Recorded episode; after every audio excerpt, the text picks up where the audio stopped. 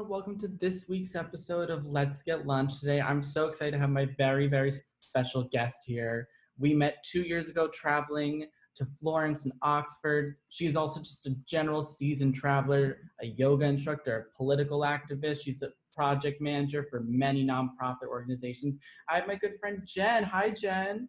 Hi, I'm so excited that we get to catch up Oh today because we haven't we haven't face to face or Zoom to Zoom caught up in a long Mhm. time. It's been a very long time. I'm so I've literally been so excited for this like all week. It's always just fun Yay. getting to sit down and talk to people. So Yes. here let's get lunch we start every episode the same way we have like a key tradition we do an icebreaker so i want you to say so i want you to say your name your Mhm. favorite place to travel and i want you to build your perfect sandwich i'll go so that you can get time to think Yeah. so for like the third week now it's going to be the same every episode hi my name is evan my favorite place to travel. I love going to London. Anytime I've just been to really the UK and England in general, I loved it. And my perfect sandwich would be it's on a Kaiser roll, grilled chicken, lettuce and shredded lettuce and tomato, melted cheddar cheese, and like a chipotle mayo. Ooh, I like I am one of those people who needs hot sauce on everything I eat, so I'm Mhm. I'm into the chipotle mayo. hmm Um, so what I'm Jenn. My favorite place to travel um, is probably Southeast Asia. I lived in Southeast Asia for 10 years. I moved back to the US about two and a half, coming up on three years ago. And so for me, um, going back to Southeast Asia to visit in some ways feels like home. You know, I spent about a third of my life there um, at the time I moved back. So, so I love to go there. I love going places new, but going there is like a special feeling of going home, even though it wasn't the home I was born into. And oh, my perfect sandwich. I I'm not a vegetarian, but I eat a lot of vegetarian stuff. So I think I'd go like a grilled veggie sandwich. I think I'd like um like a nice focaccia bread, maybe a Mhm. rosemary focaccia bread grilled and I definitely want something like yeah, like a good like a pesto mayo or some kind Oh, of nice sauce like that. And I then some love nice pesto. yeah, some yeah, I want like a little bit more of like a, a kind of like fattening sauce. Like I love hummus, but I don't. That's not Mhm. what I want on my perfect sandwich. So like a pesto mayo, and then some nice like grilled veggies, grilled zucchini, roasted red pepper, stuff like that, and definitely cheese, just some Mhm. kind of cheese for sure, like a fancy cheese too. I think pesto is like one of the most perfect things because like Yeah. you can eat it like if you have like a pesto pasta, you can have that same like Or just have it for breakfast. I love I- it pesto. it's pasta so bad. I have not ate all day and it's like three o'clock in the afternoon. but it's fine. It's we're we're thriving. But pesto is great because like you have that same indulgent taste of like Mhm. Italian food because like it's it's like cheesy and it's kind of hearty, but it's not rich like flavor. uh but it's not horrible for you. Or like you can at least yeah, feel good sometimes I just dip it. crackers in it, like it's a dip. I'm like, oh, I need a little snack, and it's just like it's so savory. It has that nice like punch of flavor. This is like the last thing I should be talking about right now because like now my mind's just gonna 'Cause be you're starving. Uh-huh, but it's fine. now the other thing we like to ask, because the whole Yeah. idea behind Let's Get Lunch here is nothing is more casual than sitting down to get lunch with a friend. So you're Mhm. catching up with someone, whether it's like your best friend who you saw two days ago or an old friend and whenever you meet them, it's like normal. And you're going out to lunch. Where is a place you'd like to take them and why? Like a, a good lunch spot. Ooh. You know, n- now being summer and like regardless of the pandemic and restrictions around restaurants, I, I feel like outdoor, like I love outdoor dining. And so I don't have a specific place in mind, but I do love the feeling of those kind of bistros with outdoor seating Mhm. in the summer. So I'm not in New York City, obviously, but I grew up on the East Coast. I spent a lot of time in New York City. Um, I love in the summer just like sitting outdoors and and being able to people watch while I'm having my lunch. So that's, Oh, kind of I don't have a specific place, but that's that's what I want with my Mhm. friend. We can sit there. We're in the sun. I love the sun. It's warm. I love the heat and Uh, we're the- chatting and people watching on a summer day.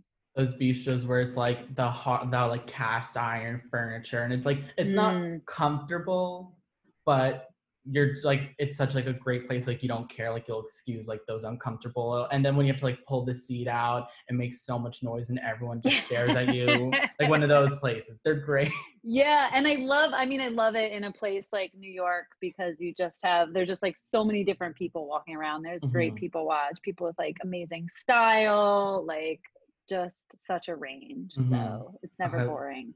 i love the city so let's get into some current events. There's a lot happening. There's one thing i definitely want to highlight and i think i'd be remiss if i didn't talk about. Yes. i'm not sure if you're a fan of the show or if you, or if you know the show rupaul's drag race I def- know of it. Well, RuPaul's been around forever. uh-huh oh so. I like an RuPaul icon. dates back to when I was in high school Oh uh, in the 90s, dating myself here. but I actually I actually don't watch TV, so I haven't seen the show. Mm. But um, I know RuPaul, and I've seen I've seen clips of it on YouTube. Mhm. This is definitely a little bit more of a sad story, but it's something that I definitely want to at least briefly mention. Unfortunately, yesterday, one of the former contestants, season eight and All Star three, Chi Chi DeVayne, she passed away. Mm. It was really unfortunate. I mean, she's one of those queens that like she won America's heart because, like, as the seasons got on, she was one of the more she was on one of the later seasons. Like these queens would walk in with like these custom designed costumes, these huge budgets, and they'd be from like New They're like York works City. of art. Uh huh. Like some of these They like turn these- themselves into a work of art. Mhm. These queens from like these larger cities like New York, Chicago, LA, even like the queens who are in like the large cities in Texas have a greater have greater access to resources than some than someone like Chi Chi who's from the middle of nowhere of Louisiana. She's from like some very small town Louisiana.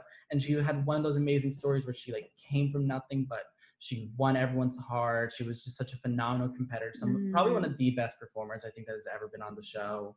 Yeah. So right now the community is mourning a loss. Yeah, I'm sure the loss Mhm. of just like a beautiful human. hmm So rest in peace, Chi Chi. Never forgotten one of the best performers genuinely to ever be on that show. She did this great lip sync. She was in the bottom two for an episode. She did this great lip sync to "And I'm Telling You I'm Not Going" from you know from Mm. Dreamgirls. Yeah, And- yeah.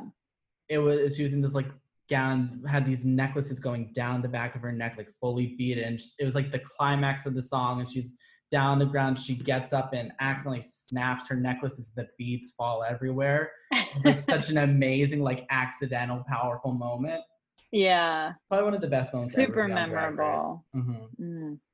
On a much lighter note, but also not at the same time, you know, I, I think we definitely have to talk about the post office is under attack, but I want to talk about Yeah. something that a brought of a things smile. under attack. Uh, yeah, what isn't at this point? But something that kind of brought a smile to my face just seeing on Twitter. I love Cher. I love her so much. Mm. And if you don't follow her on Twitter, I highly recommend it because Okay. she has. What did she tweet?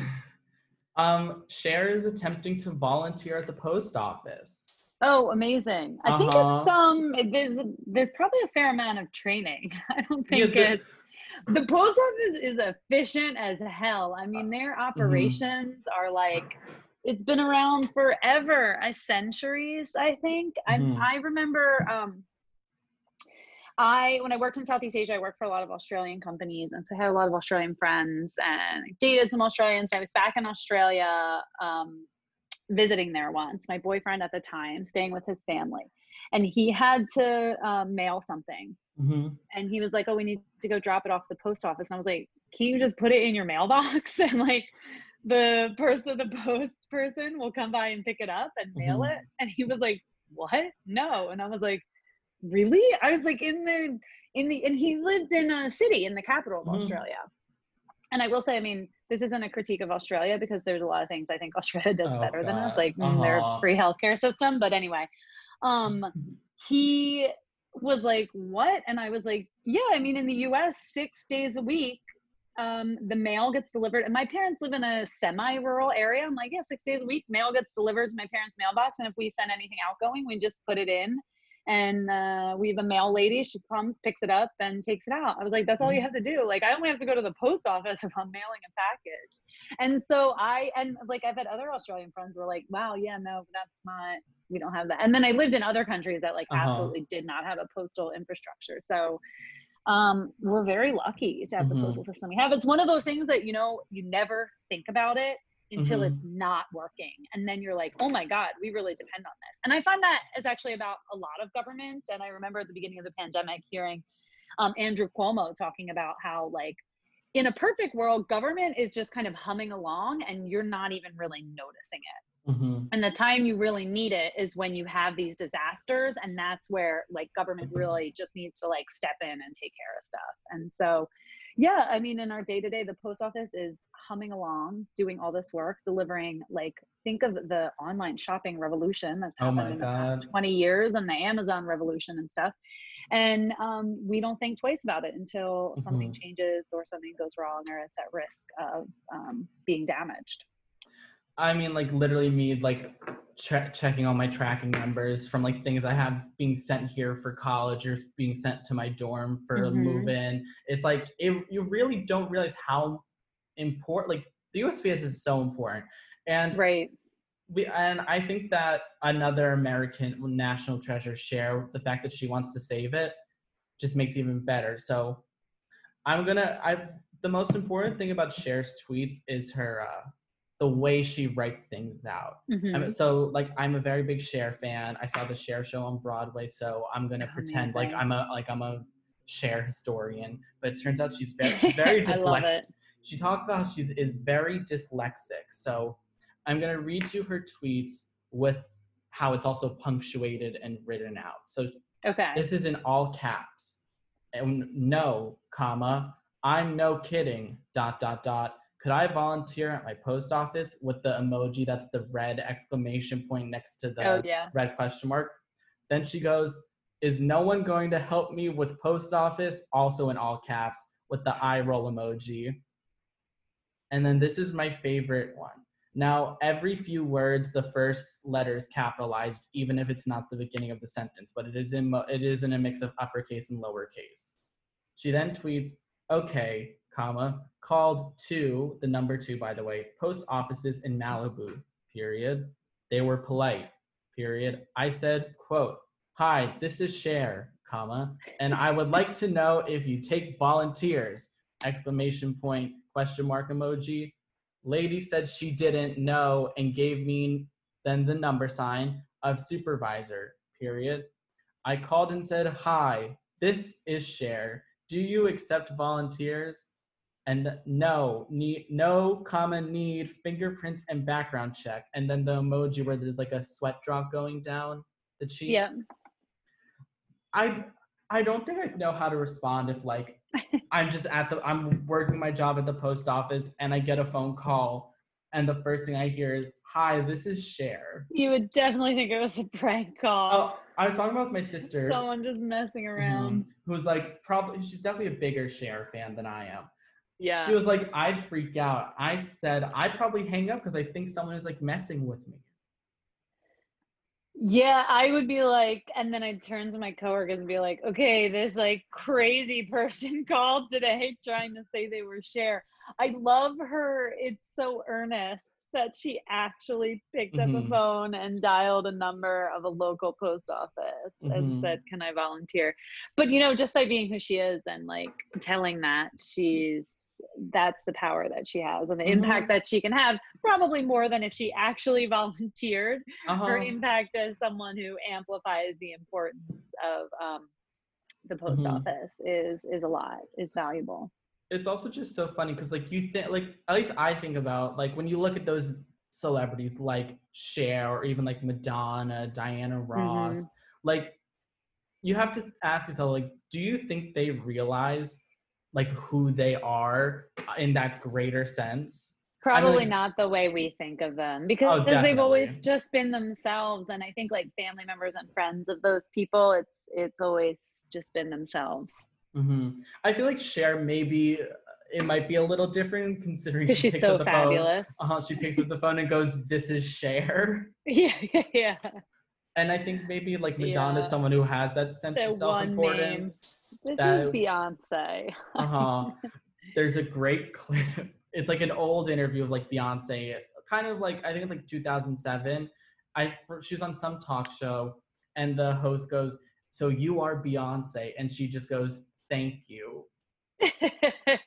I mean, like, I can't even imagine being at that level of self-importance. But I also feel like if I was at if I was her and I was at her level of self-importance, we're like even like a Beyonce or Cher, like they are phenomenal. Like Beyonce is a phenomenal artist, just like a phenomenal Mhm. creator. performer, yeah, Uh-huh. creator, incredibly hard worker. I mean, everyone in that industry says she's like the hardest worker and also the Mhm. nicest person. hmm And I mean, like you look at some of these celebrities who kind of have gotten to that inflated position. I mean, like look at Ellen, who's like on her downfall. Right Right, I know. I know it, this has been hard to watch, but Mhm. um, it's important that when people that we like do bad things, we hold them Yes. accountable, not just Uh-huh. the people that we don't like. So, I think that whole like all the celebrities posting like I stand with Ellen, she's nice. Like it's kind of that whole situation where like I will complain to my parents about a teacher I had that was rude, but then they'll go Mm. to a parent teacher conference and the teacher's not going to be rude to my parents. Yeah, of course, of course. Yeah, if you're friends with a person, like they're nice to you, but it's important how people treat everybody, not Mhm. just, um, in fact, some, I might argue that it's more important how people treat Mhm. others that aren't their close friends. Mhm. You know, in the words of Ellen, treat people with kindness. Yeah, yeah, exactly. a little ironic right now, but oh well. So, anyways, so what are some things you have been enjoying recently? Any movies, anything you've watched recently, anything you're Broadly listening to right now? You know what? I'm really so during coronavirus, I'm really enjoying going for walks. And I feel like Uh-huh. I am just like heading straight into middle age. It's funny because I'm a runner. I I mean, Mhm. I ran competitively in high school, in college, and I've run you know, not a bunch, but a handful of marathons and half marathons since then. So I've always been a runner. And there's some days, I mean, I think everyone we're we're just on this long-term emotional roller Mhm. coaster and you have weeks where you're productive and you feel like, you know, it is what it is and I'm I'm just doing my thing. And then you have other weeks where it's a little bit harder to get off the couch and you're one of my friends referred to um, doom scrolling on Twitter. and Oh, I was like, that's the best word. You're kind of Uh-huh. like doom scrolling on social media and like I've I've definitely had some Saturdays where I'm, I'm like, it's 2, 2 p.m., 3 p.m. and I haven't done, I, I don't even, couldn't tell you what I've done today. Mhm. So for me, on those days when energy levels and like motivation and maybe just like overall emotional wellness seems a little bit Mhm. low, I'm like, just get off the couch and just get out the door and start walking. And if you want to come back after 20 minutes, come back after 20 minutes. And sometimes I've walked for like two hours and I live um, in downtown Oakland, right near Lake Merritt. And so Mhm. I walk around the lake and there's, it's like good people watching. It's, it's just a nice place to walk.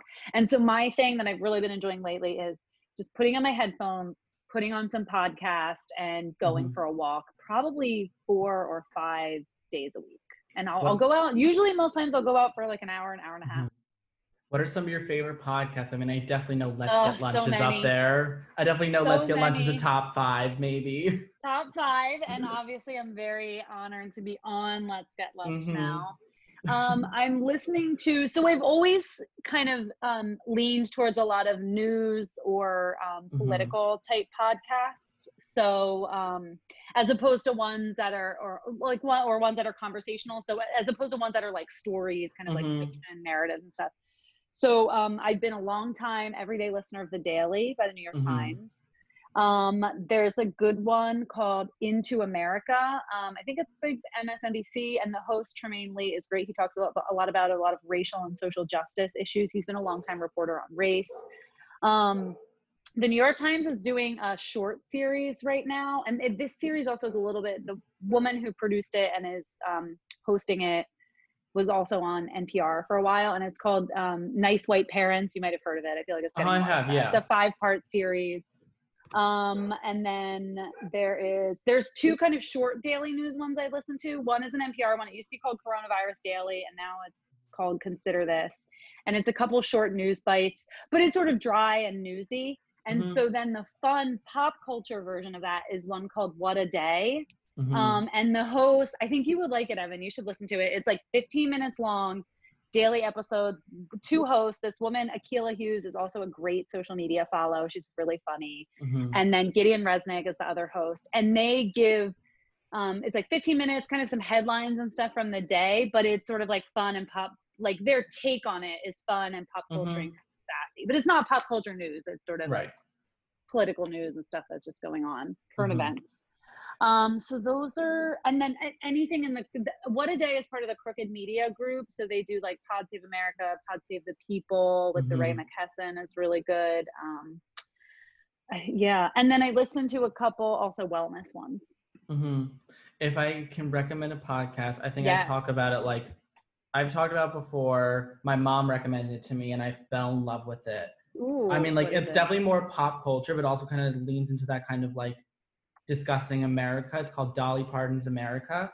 Oh, okay, nice. It's phenomenal. It's like nine episodes, I want to say. okay, so and- it's like a series. Yeah. And this man, his father, so he's a journalist and his father is a doctor. They're from originally from Nashville, but they're uh his parents immigrated, I think, from Lebanon. And Mhm. ki- and basically he got like one day he got him and when Do- like a few years ago Dolly Parton got into a car crash and was rushed to the hospital and the doctor who took care of her was this man's father. And Okay. because of the and the doc this man's father and Dolly Parton grew super super close. And by that he then got to interview Dolly Parton. They created this whole long series just talking about her entire career her impact on American culture because it kind of stemmed from how like he went to one of her concerts and you see people from like he saw people from all walks of life where it yeah, was like I bet she's just a legend. I I love her so much and like Yeah. I, I already loved her as like a pop culture figure but then hearing her talk about her life in this way and just hearing her entire story it just made me love her even more. Oh. I would like this. I like. I do really like biography type Mhm. stuff as well. So, and she is a fascinating character. Uh-huh. Oh my, she's I re I watched Nine to Five for the first time a few weeks ago. Okay, I haven't And- seen it. I mean, like it's a corny it's a corny film from about the 80s. Like Yeah. so it was like it was quirky, it was funny, it was a con- it's I mean Jane Fonda, Lily Tomlin, and Dolly Parton. How like how could it be bad? Yeah. Exactly. And then I think the best thing that's honestly helped me get through quarantine a lot and will still and I'm like getting nervous because I'm running out of things like it. Just trashy reality or just like escapism reality. Obviously like, Oh yeah, I watched a bit. I like binge watched a bit of like shitty Netflix at the beginning. oh, I mean like uh, too hot to handle. I watched like one episode and I was like, I feel like I'm like stupider from having watched this. And then obviously Tiger King and but I Mhm. love Cheer. oh I the Navarro. This, like, series. Yeah, Uh-huh. I love that was my favorite of the like binge things I watched at the beginning of the pandemic. I didn't I've kind of tapered off the Mhm. Netflix. I didn't do a I lot thought. of Oh yeah, go ahead. Oh, I didn't do a lot of binging. I kind of like kept Yeah. up to date with shows I already watched. I mean, I somehow got I turned my entire family into fans of RuPaul's Drag Race. Oh, good, nice. Uh huh. And then what's been getting me through, unfortunately, the finales next week. Uh, it's so disgusting, and I hate the fact that I enjoy this so much. It's the Real Housewives of Beverly Hills. Oh, but so many people love those shows. So, It's so yeah. good. It's I so know. good. It's been I like have, weeks uh, of yelling at Denise Richards, and like each week I know it's just gonna end up with her being frustrated and like walking away, and then all the women will be like, "Great, so nothing is resolved still," but like I still tune in. Yeah, one of my be- so I was saying I don't really watch TV, but one of my best best friends loves The Bachelor, and she has a Mhm. group of friends that they, when the Bachelor season or the Bachelorette has a new season, they watch each episode each week. They like get together. They have like a themed dinner. Sometimes the themed dinner they make is around like if the Oh people my on the show are like somewhere, somewhere on, on their travels, they might do a themed dinner around like the cuisine of that region Mhm. and um her husband is always like he's like this is so funny it's a group of like five like highly educated women they're like lawyers or they're like like Mhm. Really high up positions at tech companies and stuff Mhm. and he's like and they just they love to get together and like watch this tv show and i feel like real housewives has that similar effect oh, like totally. it did like its viewership is all walks of life like Uh-huh. you know what i mean like everybody just loves it real housewives the bachelor and then this particular friend also really loves vanderpump rules Oh, they're in, they got in a lot of trouble. That show, I, I hate to, I think it might be getting canceled. Oh really i don't know like- the, the last i heard her talk about it was like a while ago Mhm. last year or something like that Yeah. they always say the first two seasons are really good and then it went downhill but Yeah, I heard They love the rumors that it might be getting canceled because of um, when the media thought decided it was covering Black Lives Matter, even and now they want to pretend like it's not happening anymore. Right, right. Um, and a lot of people were coming out with stories about a lot of celebrities, and a lot of people in high profiles, or just really people in general. A lot Right. of pe- a lot of like the Vanderpumps rules, like like classics, I guess you call them, or like the the staples there. Characters, yeah. Yeah. Uh, Were like had really discriminatory behavior. yes. Wow. That doesn't surprise me because the staff doesn't surprise me as highly intelligent. Mhm. I, I mean, I think of also like I watched a little. I think in the New York Times they of their like mini like 15 minute YouTube documentaries about uh, one of their well now for, uh, former employees. She was only on for one season. I think she only worked there for like one or two years.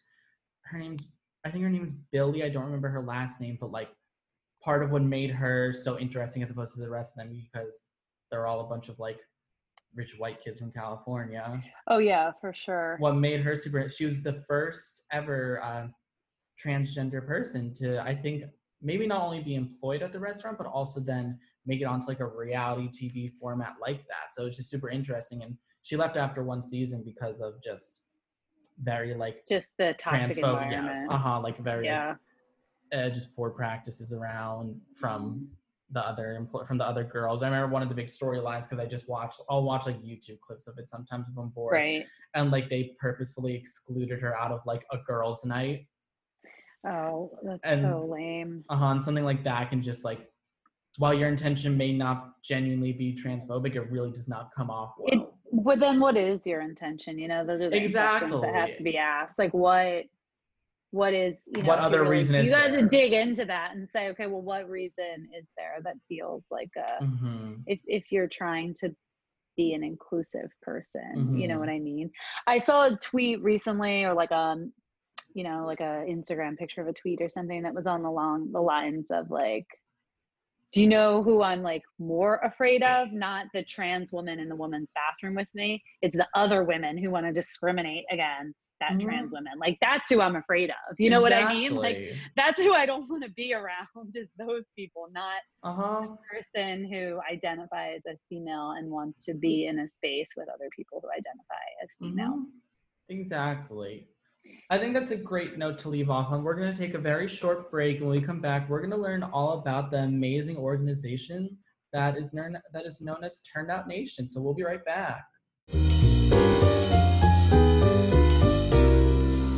So, hi everyone, welcome back. I'm still here with Jenn, and we're going to be talking about something that is definitely it's now more than ever just so important. I'm going to start off that if you are not registered to vote, get out there. It's so easy. And if you are not sure you're registered to vote, I literally checked like a few weeks ago just to double, just to make sure. It takes 30 seconds to go to vote.org.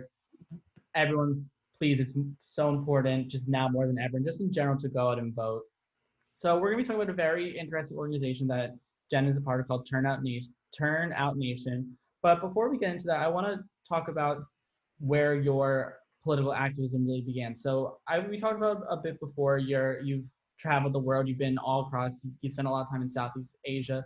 So how has your the way how has you being such like a well versed traveler, seeing so many different countries and so many different ways of governing, and uh, affected your views of America as a country?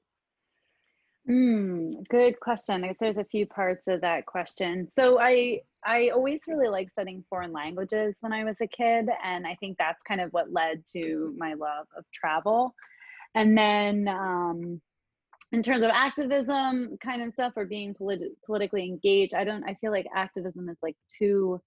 I feel like I'm not doing enough to meet that title. I feel like it's such a high title, but um, I would love to to be called that. Um, I I always did volunteer work, even starting in high school, and um, and then I went to a pretty pretty politically progressive um, college for undergrad, and I think um, where I was sort of really pushed to to think about things on a very progressive level, and so those combined experiences um, kind of led me on a path to to thinking a lot about social justice issues and um, living overseas. So I spent uh, in total 11 years living overseas. I lived in China, Vietnam, Cambodia, and Laos. I spent a lot of time in Thailand as well, and I traveled a lot around Southeast Asia. And um, and I worked for uh, local organizations. I worked for American organizations, and I worked um, for a while for an Australian company. And so I was just exposed to a lot of people. I've always been a people person. I've always been outgoing. I love talking to people and connecting with people. So I think that's another important aspect. I think the more people you connect with and the more people's stories you hear you hear the more empathy it gives you for other people's experiences. And one big thing uh, that living abroad does is it allows you to see your own culture from a different perspective. Um, and so i mean i remember in undergrad many moons ago taking some anthropology courses and talking about this concept of like you know your yourself or your own culture and also other cultures and it's it's very hard to straddle both worlds. There's things that when you're on the inside you don't notice because to you it's just reality. And this plays into a lot of the conversations when we talk about white privilege that that people don't realize because to them like their white privilege is just their day to day because they're living as a white person in that world whereas when you're not a part of that world from the outside you can notice things that people on the inside can't see.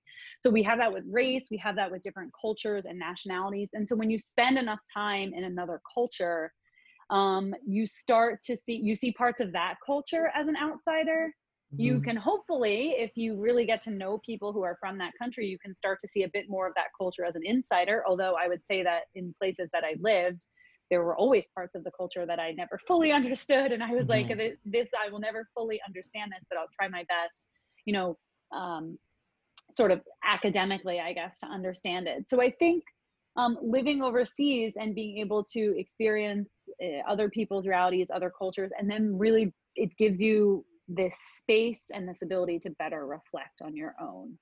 Mm-hmm. And so when you can do that, again, you have more empathy, you are more willing to listen to other people's experiences, you're more willing to understand about how theirs are different from your own and you're you're more open to reflecting on that. Mm-hmm. Th- it's super interesting that you bring up. I took an I took an anthropology class my first semester, and that's something that we like really had to hammer in the first day. That idea of cultural relativity, where like you can't view one culture as more evolved and more developed as another because it's not it's not native to yourself. It's not something you understand. Mm. So, and when you bring up that idea, when you bring up white privilege and we bring up the, the connection between that, it's just it's important to acknowledge that your experience does not reflect the experience of everyone else and that you are afforded different privileges and benefits that other people who don't who aren't the same as you aren't afforded exactly yeah i think you know the more you can connect with other people the more and and especially people whose experiences are different the more mm-hmm. it builds empathy and mm-hmm. um, volunteering with different organizations has always been something i've done like i say i started it in high school and i've found that um, so it's such a, a beautiful experience and time and, and i've you know yes you're giving something back but you're also learning a lot in the pra- in the process mm-hmm. and it's um you know volunteer opportunities are a really good way to cross paths and get to know people whose experience are very different from yours because mm-hmm. it's even even if you're consciously making an effort if you are of a certain um, education level or socioeconomic status the reality is you end up interacting with people um, of your socioeconomic status or your race your education level kind of by the default of some things that you mm-hmm. do and i found that um, coming together for mission driven work like a volunteer project is it brings people from all walks of life and and you truly get to know people who have different experiences so that's one mm-hmm. way i mm-hmm. found that's been good you know in the us to connect with people um, who who share this one common thing that they want to work together towards but but have um, very different life experiences mm-hmm. and so i think it's so inter- like it's so interesting hearing it's so great hearing that perspective just behind it because it is really important to just broaden your horizons and like I think of the town I grew up in where it's like such a bubble where everyone is so similar. It's a, it's like a very like stereotypical like upper middle class like New Jersey suburb of Manhattan. And like I look at some of these kids who like fail to acknowledge that this is the position we're in and that we're in this very incredible position and fail to acknowledge that so so many people across the world are not afforded like an ounce of the privilege that you have. So like whenever like senior year, I would just think of certain people and like I fear for what it's gonna be like when you go to college and you just have such like a rude awakening to what the world is like. Mm, yeah, yeah. College is for a lot of people like their first experience, Mhm, kind I of. know. And even then, you're still, you know, you're still around people who, um, in some way or another, have access to higher education. Exactly. But that for some people, that's still the first taste of something out outside like a bubble of their hometown. Oh, I had to like explain to one of my friends who like she's from New Jersey, but she's from like on the border of Pennsylvania. I had to explain to her like I just I went home for one of the high holidays last first semester, and I kind of had to explain like, oh, I'm going home for this reason. It's this holiday. We do this because she's never met it. I think I was like one of the first Jewish people she ever met. Mm, yeah. So even just experiences like that, where it's like something as small as that to just the broad different walks of life. It's so important to hear those perspectives. Yeah, and it's you know, it I think it it's just a richer experience when you when you learn about other people when you connect with people that aren't exactly like yourself. It's kind of boring. I Mhm. wouldn't want to just be around myself all the Oh, time. people exactly like me. So, how did you get involved? Can before we start talking Yeah. more about Turnout Nation, can you give like a brief summary of what it is and how you got involved? Yep. So Turnout Nation is a nonprofit that basically um, our mission is to get more people to vote. And the reason behind that is the more people that engage in this civic process of voting, the better our government represents the people. And so a lot of times when we think about voting, and especially right now, we're thinking about the presidential election and and it might change depending on who the president is but at the end of the day you know who gets elected as president may affect you a lot less than who gets elected at a local level. And that's something that so many people don't think about. And so, you know, at the end of the day, if um, 40% of the population votes, the government only represents what that 40% of the population wants. And our mission is to get more people out to the polls so government better represents America. And it truly is government by the people for the people. hmm So, how did you start and how did you get involved with this amazing organization? I do. I have um, a lot of years of nonprofit management experience, and I've worked in a lot of different industries. I do. Um, I've done some stuff in global health when I was international. I've done some stuff um, with refugee and immigrant communities in the U.S. And so, um, at the moment, for the past like year and a half, I've been doing contract work and consulting work with some nonprofits and social impact organizations. And I first um, got connected with the founder of this organization actually he is uh, an alum of the same university i went to and i met him at a reunion last year when Oh, i no was there so way. i was in connecticut Mhm. um, at a reunion and uh, met him. He used to live in london and one of my best friends from my class here used to live in london. Mhm. and they met there through the alumni network. And so we bumped into him on campus and we were chatting. And he turns out he lives in san francisco. I'm out here in the bay area in oakland. So we kept in touch um, and then i you know was back. I was one of my roles had wrapped up with coronavirus and i was chatting with someone who was involved in in one of the campaigns right now and it made Mhm. me think about the elections and i sent him a note and i said hey how's all your voter turnout stuff going at the moment with the pandemic and we got to talking and he needed someone to help manage a project um, basically which we can talk about in a bit but how to get people how to for how we can scale up really quickly with these volunteers in our Mhm. network um, and so i had a lot of project management experience so i've been working with him on that Mhm. Now you get now. I will have to admit, uh, I was given a bit of background about Turnout Mhm. Nation before before recording because I wasn't going to walk this completely blind and have no clue my direction to ask. but something that I found very interesting when you sent me that little blurb the other day, and I find and I think it works so well. So where did this idea of the the model for getting ten friends to vote really come from? Because my sister she just signed up to do uh, phone banking for Joe Biden, and I think of Mhm. my friends, and I'm very lucky. I have a very politically minded friend group who know this, but I also know plenty of people who aren't re- who don't want to register to vote, who think that it's almost like a sham and all, and like we were Mm. talking about before, like my uh, my dad, he'll like hang up or like yell at the phone bankers for these yeah people, yeah uh, yeah uh, for these campaigns. So where did this model of the 10 friends come from. And can you also explain it a little more?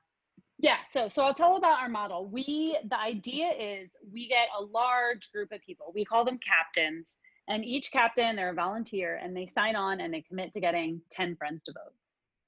And we are nonpartisan, which means that we are not pushing any specific political party or political campaign, we being Turnout Nation. So we're a nonpartisan nonprofit. We're trying to get people out to vote, and we're especially trying to get people who are not as well represented and, and often are like missed in elections or kind of looked over in our democracy. So we're really trying to reach out to um, to people who aren't like obviously voting. You know, if, if I'm registered with a political party and that political party has my phone number and has my Mhm. address and has my email, obviously I've given them money before or I've, you know, clicked on things and given my email address and stuff like that. And so those people are likely voters. We're tr- maybe trying to reach more people in the middle. So the way our model works and our method works is someone, so let's say you, Evan, commits to getting 10 friends to vote, at least 10 friends to vote. And we don't provide our captains with any script that they have to follow because we want them to have these conversations naturally within the context of their friendship and their existing relationship, and Mhm. also within the context of how elections affect those people and affect you. And, you know, just like you were saying, when phone bankers or stuff, even if your dad is like a long time this or a long time that, and, you know, he always votes for such and such from this party, Mhm. people don't want to be disrupted by strangers in their phone call. It's like, yeah, I'm voting. Like, stop calling, me," right? Uh-huh. Whereas if, um, if it's your like, people don't want to hear from a stranger, the messenger really matters. Whereas if Mhm. you have a conversation with a friend and you just say, hey, I'm um, I'm getting some stuff organized for the election. I'm helping my brother and sister get registered because they moved and um, I've committed to helping getting 10 friends to vote. Are you, you know, I thought I'd ask you, are you planning to vote? Do you know if you're registered to vote? Something like that. And Mhm. sometimes, you know, when those prompts come from someone you know, a lot of times when people answer the phone from strangers, and when we talk about what happened in 2016 and the polling Mhm. data, it was because people maybe weren't giving totally honest answers Mhm. on the phone. And so here we're really trying to leverage the power of personal relationships because, as I said, the messenger matters. And so Mhm. we've done without going too boring into the um, data science of it, but we've done randomized controlled trials with this method, and it's shown statistically significant um, increase in voter turnout for those people who were on a list of 10 contacts of a friend versus those people who weren't. Um, And so there's a, some people call this method like relational organizing because you're organizing based on um, personal relationships, but that's effectively what we're doing. So in our network, we have captains. Each captain commits to getting at least 10 friends to vote. And then we Mhm. have people that we call organizers who help support a group of 15 captains. And they are um, important glue that helps hold the organization together. We everything we have an app that we use, so it's all super simple. It's organized on an app. And we work in a couple specific key battleground states, and we will send out all the reminders and all the materials that people need. So at the moment, Georgia is one of the states that we're working in. Their voter registration deadline is October 5th. So that is 45 days away. So as much as you hear right now about the elections, you know, 75 days away or something, Mhm. the reality is in a lot of states, if you miss that deadline, that's 45 days away and you're not registered, that's it. You're done. Mhm. You can't vote. There's no getting past it. So we'll send out reminders via the app. Hey, voter registration deadline is uh, is October 5th. You know, as we get closer, it'll be like it's one week away. If any of your friends on your list of 10 still aren't registered, just check in. Check in. They send them a text. They can mark in the app whether they're registered or not. And then Mhm. we, after that date passes, we go on to the next step. You know, check with your friends. Are they planning on mailing in their ballot or voting in Mhm. person? And we're really trying to capture people. You know, like I said, there's the people who are super politically active who are always going to vote. I've always voted in every election, even when I lived abroad. You know, I sent something all the way from literally the other side of the world. So I'm not the I'm not the demographic we're trying to target. Right. Then there's people who are like really adamant about not voting, Oh. which is frustrating. But you know what? If that's your shtick, like go with it. You know, maybe don't pick them. But if you have Mhm. people, I have some friends that like aren't necessarily aren't like super politically active, but there's a lot of things that you vote for that affect their lives. Anyone who has Mhm. kids, like the school board elections matter. Um, anyone who suffers from racial profiling from the police, that's your local elections. You know, people, Mhm. local officials, they decide on police budgets, they decide on school budgets, they decide on taxes, all those things. Mhm. So when you're talking to a friend and a friend points these things out to you, like, hey, there's a lot at stake in this election, you know, it's really powerful to vote. Let me Mhm. know if I can help you. Someone is more likely to say, okay, yeah, like send me send me the link to register to vote. You know, Mhm. and that's step one. And if you get them to do that, then they're registered. And then you just you put something in their mind. You say, yeah, I'm thinking about I'm pr- I'm probably going to do mail-in ballot this year. I think I don't want to wait in line. Or in Georgia, they have Mhm. early voting for a few weeks. Like, and if you ask someone, hey, do you have a plan around voting? Do you think you're going to vote in person or the mail-in ballot? It just makes them think about something that maybe they hadn't put that much thought in before. Mhm.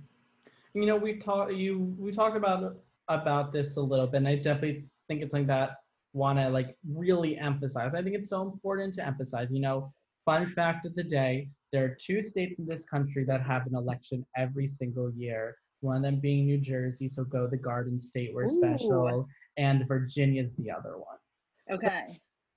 and we talked about like i said we talked about this a bit the power of the vote i it's just so important i think it's so monumental that people don't even realize today like there are some people like oh my vote doesn't count my vote doesn't count like yeah if you Mhm, want to look at it at the mhm. broader scale and you want to only look at the presidential election where right.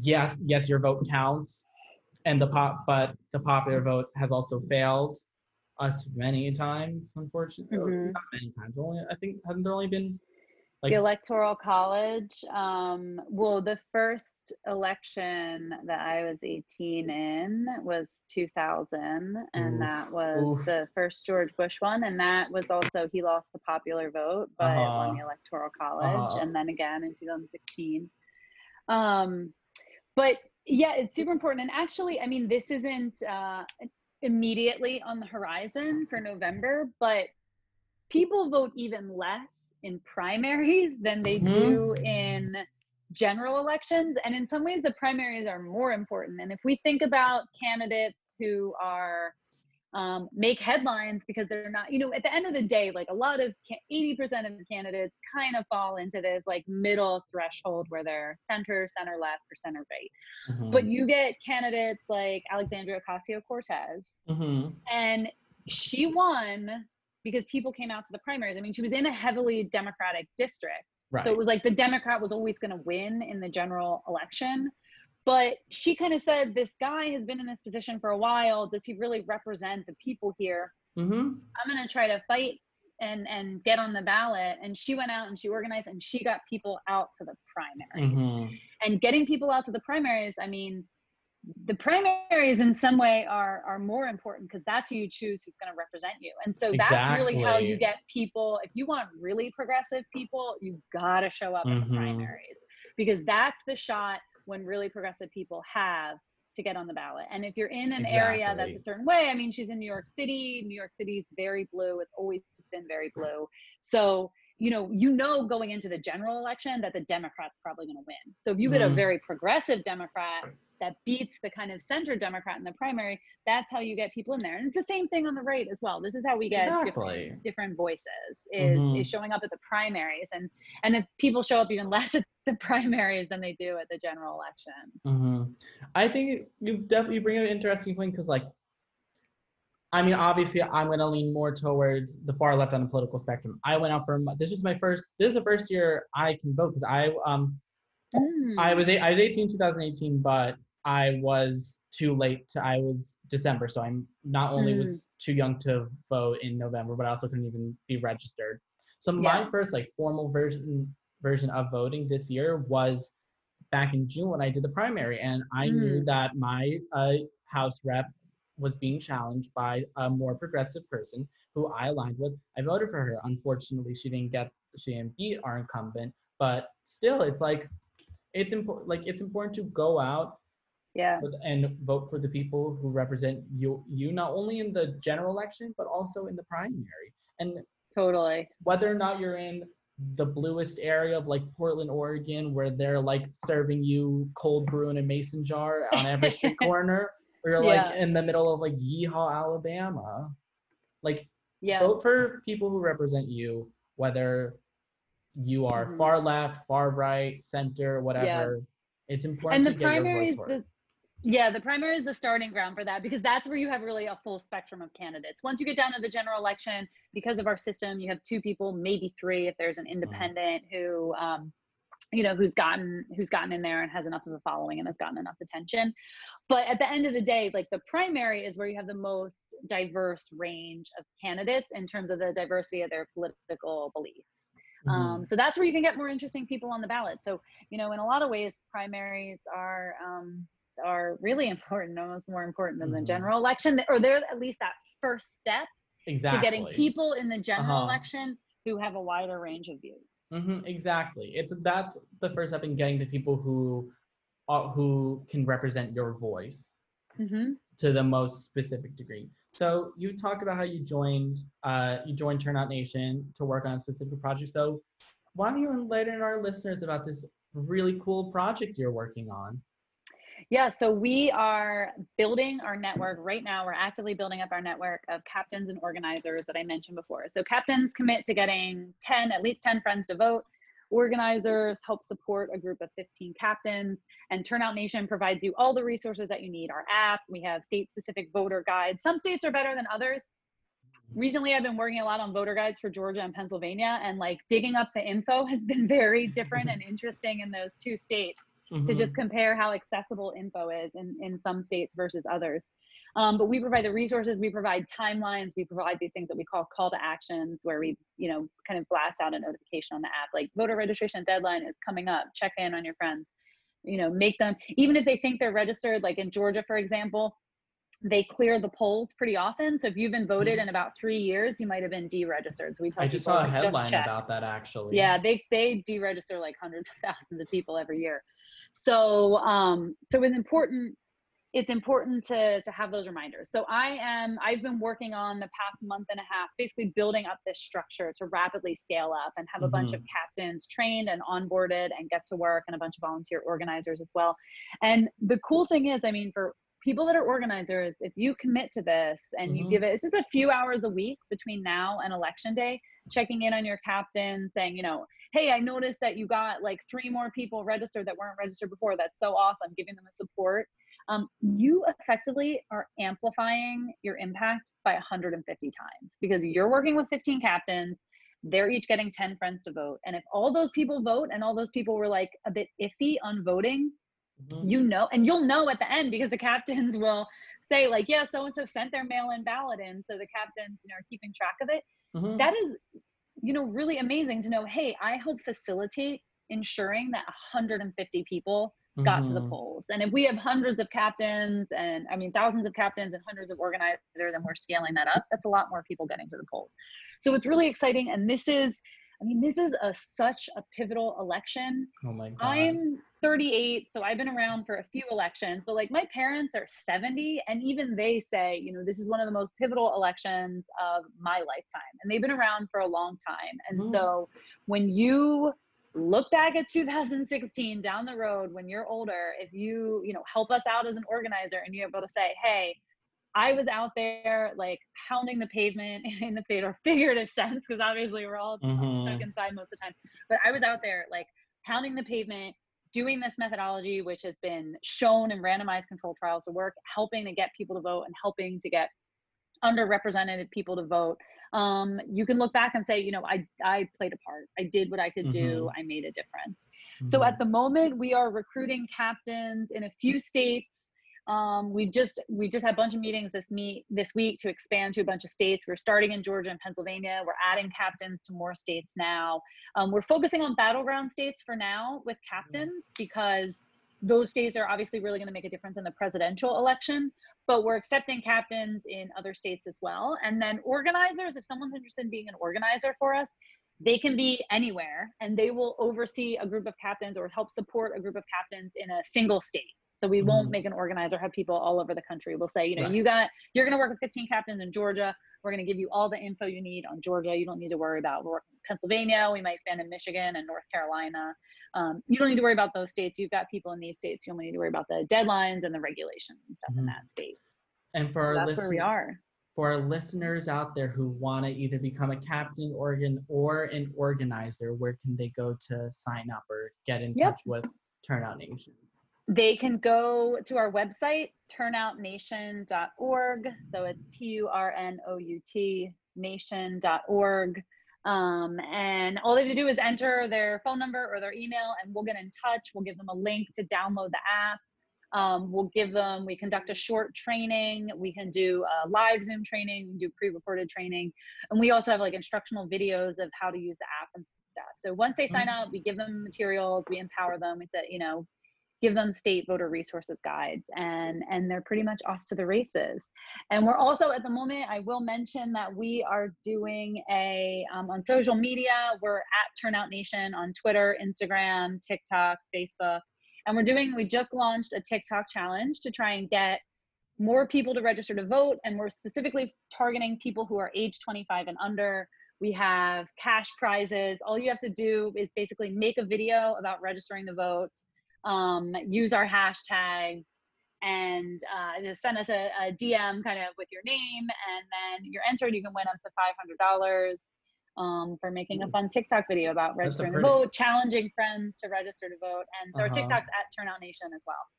Yes, I recommend and I hope all of you and that's a great that's a pretty penny for all the I think my I think my audience is a lot of college students. Five hundred dollars. Yeah, five hundred bucks is that's a yeah excuse my There's voice a $500 crack, prize, a $300 prize, and a $200 prize. So mm-hmm. any of mm-hmm. those are helpful if you want to find at Turnout Nation on TikTok. We've posted a couple videos. We just launched the account. We just launched a challenge. We posted a couple videos with the instructions and the rules on the challenge.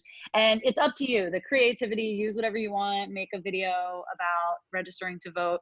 And even if you are um, already registered or you're you are under 18 you can get someone else to register mm-hmm. um, and we encourage you to get a couple people to register make a video about it um, post on tiktok use our hashtags mm-hmm. and yeah you can win that's a lot of um, lunch that you can get with yes. people uh-huh. just circle back listen actual lunch actual sandwich actual lunch instead of um going to the local since um, most places still don't have bars that we all enter legally to go to. You can get mm-hmm. uh you can get lots of lunch.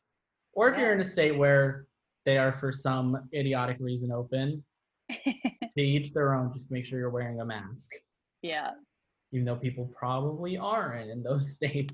It depends where uh, you are. Uh-huh. Yeah, very state by state. I'm uh-huh. glad I'm in California. or you could oh my god. I mean, have you seen all these influencers in like LA being stupid? That's a whole other. Oh yeah, I'm in. People are a little more rule abiding in the San Francisco area. Mm-hmm. Mm-hmm. like than LA, and we're more closed down up here. I think. That's LA, good. So, That's yeah. Great to hear. So, unfortunately, I think we have to wrap up again. I so know, for people who want to get on the chat. I know. So people who want to get involved, it is at turnoutnation.org Turnout Nation on all social media platforms? All social media, Facebook, Instagram. Mm-hmm. Instagram's great too because we're posting a lot of like different interesting stuff about election and election facts that people don't know. Um, mm-hmm. Facebook, if you're a Facebook user, I think most college age students now are not Facebook users, yeah. a little older demographic. Um, but Instagram and TikTok mm-hmm. um, and turnoutnation.org and yeah, do win, go win 500 bucks, make yeah. a video. I uh-huh. made my first ever TikTok video. It was actually really fun. So TikTok is fun. If I can do it, people even younger than me definitely can do it. You'll think of something creative. Exactly. It's all for an amazing cause, whether you register an independent, you register for Democrat, Republican, make sure you're registered to vote. There are yeah. plenty of resources. The most general, obviously, you can go to turnoutnation.org for more. You can go to their social media to read more. You can keep up with just general news sources. You can also go to vote.org to check to see mm-hmm. if you mm-hmm. are registered. Yeah, that'll direct you to whatever your state's is um, mm-hmm. regulation. So vote.org is a great one. It mm-hmm. takes it takes like Evan said, literally 30 seconds. Uh-huh. I did it to double check to see if I was registered to vote. I literally found I was so quick. It was so easy. It was so painless. Make sure you are registered to vote by your state's deadline. That can all be looked up. Make sure you register for your absentee ballot or mail-in ballot. There is a mm-hmm. difference I found out recently. There is a difference in, uh, yeah, in some states. So mail-in, yeah, absentee ballots, all states have always had. Like for me, I'm actually still mm-hmm. registered mm-hmm. to vote in Pennsylvania, where I grew up, because I lived abroad for so many years, and I uh-huh. stayed registered there. And I'll change it after this federal election because in California, there's so much local stuff that mm-hmm. that I mm-hmm. want to have my voice in. Mhm. But um, yeah, an absentee ballot, I, you know, I'm out of the state and they'll send it to me. Whereas a mail-in ballot now they're making it a lot more relaxed. You don't need a specific reason to request it. Whereas Mhm. an absentee ballot, it's like I'm going to be absent on election day. I need a reason to request it. So it depends on your state. Um, a lot of states are offering mail-in ballot options, though not all of them, but a lot of them. So check out what your your Mhm. things are, and more important than ever, we were talking about post office at the beginning just request it now. I already requested my Pennsylvania ballot. It's going to get sent out in September. I'm going to fill it out and send it right back. The earlier, the better. if you're in Malibu, maybe Cher is gonna bring you your mail-in ballot. Yeah, I mean, like that is a another gamble. reason. Uh, if That's you're in- incentive. That is a gamble I would so take to see just maybe like knock at the door. Here's your mail, even though it's definitely not how it works. But like knock at the door, there's Cher in like a Bob Mackie beaded gown, singing There "Turn you Back. Time" and giving you your your mail-in ballot. Or That'd be the best ballot you ever filled out. Uh, that would be a.